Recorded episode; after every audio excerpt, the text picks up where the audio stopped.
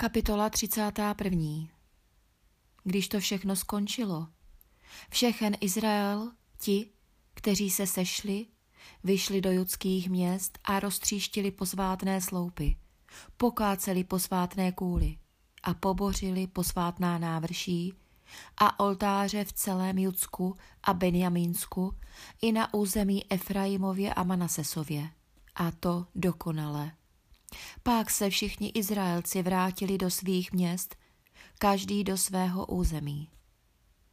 Chyskiáš zařadil kněze a lévíce do jednotlivých tříd, každého podle přidělené kněžské a lévíské služby, jednak při obětech zápalných a pokojných, jednak při přisluhování, děkování a chválení v branách hospodinových táborů. Král přispěl ze svého majetku na zápalné oběti, aby byly obětovány ráno i večer. Na zápalné oběti ve dnech odpočinku, o novoluních a při slavnostech, jak je předepsáno v hospodinově zákoně. Také nařídil lidu, obyvatelům Jeruzaléma, aby dávali dary kněžím a lévícům, aby byli v hospodinově zákoně pevní. Jak se ta výzva rozšířila, Izraelci přinášeli množství prvotin obilí, moštu, čerstvého oleje, medu i všeho, co se urodilo na poli. Též desátky ze všeho přinášeli v hojnosti. Také Izraelci a Judejci, kteří bydleli v městech judských, odváděli desátky ze skotu a bravu i desátky ze svatých darů zasvěcených hospodinu, jejich bohu. Přinášeli a dávali je nahromady. Začali vše klást nahromady třetího měsíce a skončili sedmého měsíce.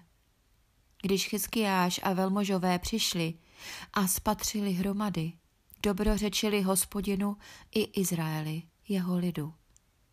Chyskiáš se kněží a lévíců vyptával na ty hromady.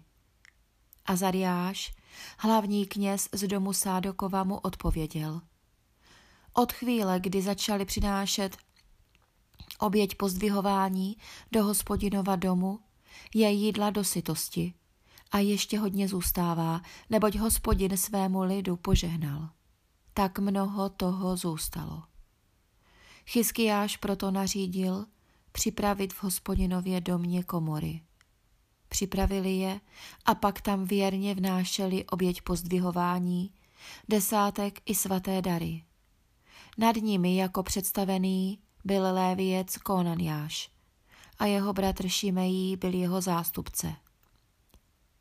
Jechiel, Azaziáš, Nachat, Asael, Jerimot, Jozabat, Eliel, Jismakiáš, Machat a Benajáš byli dohlížiteli pod velením Konaniáše a jeho bratra Šimejího podle ustanovení krále Chyskiáše a Azariáše, představeného domu božího. Lévěc Kóre, syn Jimny, vrátný u východní brány, byl nad dobrovolnými božími dary, aby vydával, co pocházelo z hospodinovi oběti pozdvihování a z vele svatých darů. Jemu kruce byli Eden, Minjamín, Ješua, Šemajáš, Amariáš a Šekaniáš v městech kněžských, aby svědomitě z toho vydávali svým bratřím podle tříd, jak velkému, tak malému. Kromě toho i těm mužského pohlaví od tříletých výše, kteří byli v seznamech, každému, kdo přicházel do hospodinova domu, plnit denní úkol svých služebních povinností podle jednotlivých tříd. Kněžské seznamy se pořizovaly podle otcovských rodů, rovněž lévijské od dvacetiletých výše podle jejich povinností v jednotlivých třídách.